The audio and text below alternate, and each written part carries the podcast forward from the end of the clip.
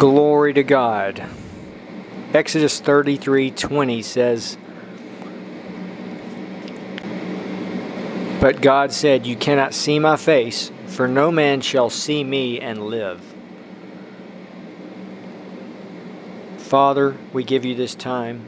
Jesus, we welcome you here. Holy Spirit, you're welcomed here. We acknowledge that you are God. I just want to make one point. This is a famous verse. You cannot see my face, for no man shall see me and live. God's glory is so awesome.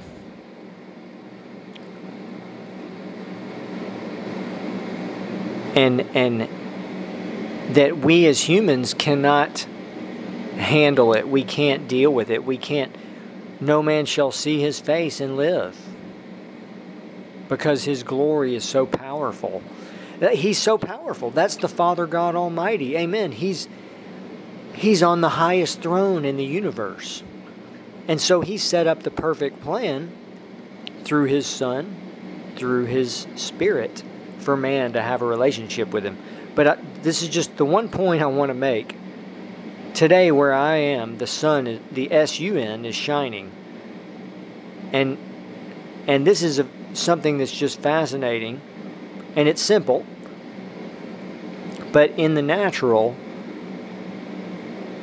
the SUN that God created, we know that we should not look directly at it, right? It's not do not look directly at the sun because it will literally damage your eyes. It's so glor it's so bright and and powerful that we cannot look directly at the SUN. Isn't that fascinating? The, the parallel? Doesn't that sound very similar to you cannot see my face, for no man shall see me and live? You know, Jesus Christ is God Almighty. He said, I'm the light of the world. The light that in the spirit realm, the glory of God, the, you know, it's just so glorious, so wonderful, so magnificent. And He created the natural world.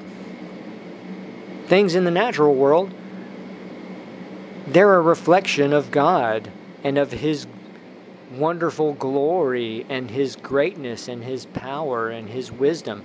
The SUN, what a glorious creation that He's created the, the stars and the moon and, and things on the earth, uh, trees and food and fire.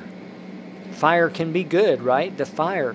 He's a consuming fire. Do you see my? That this is just, this is reveals. It all reveals how wonderful our God is.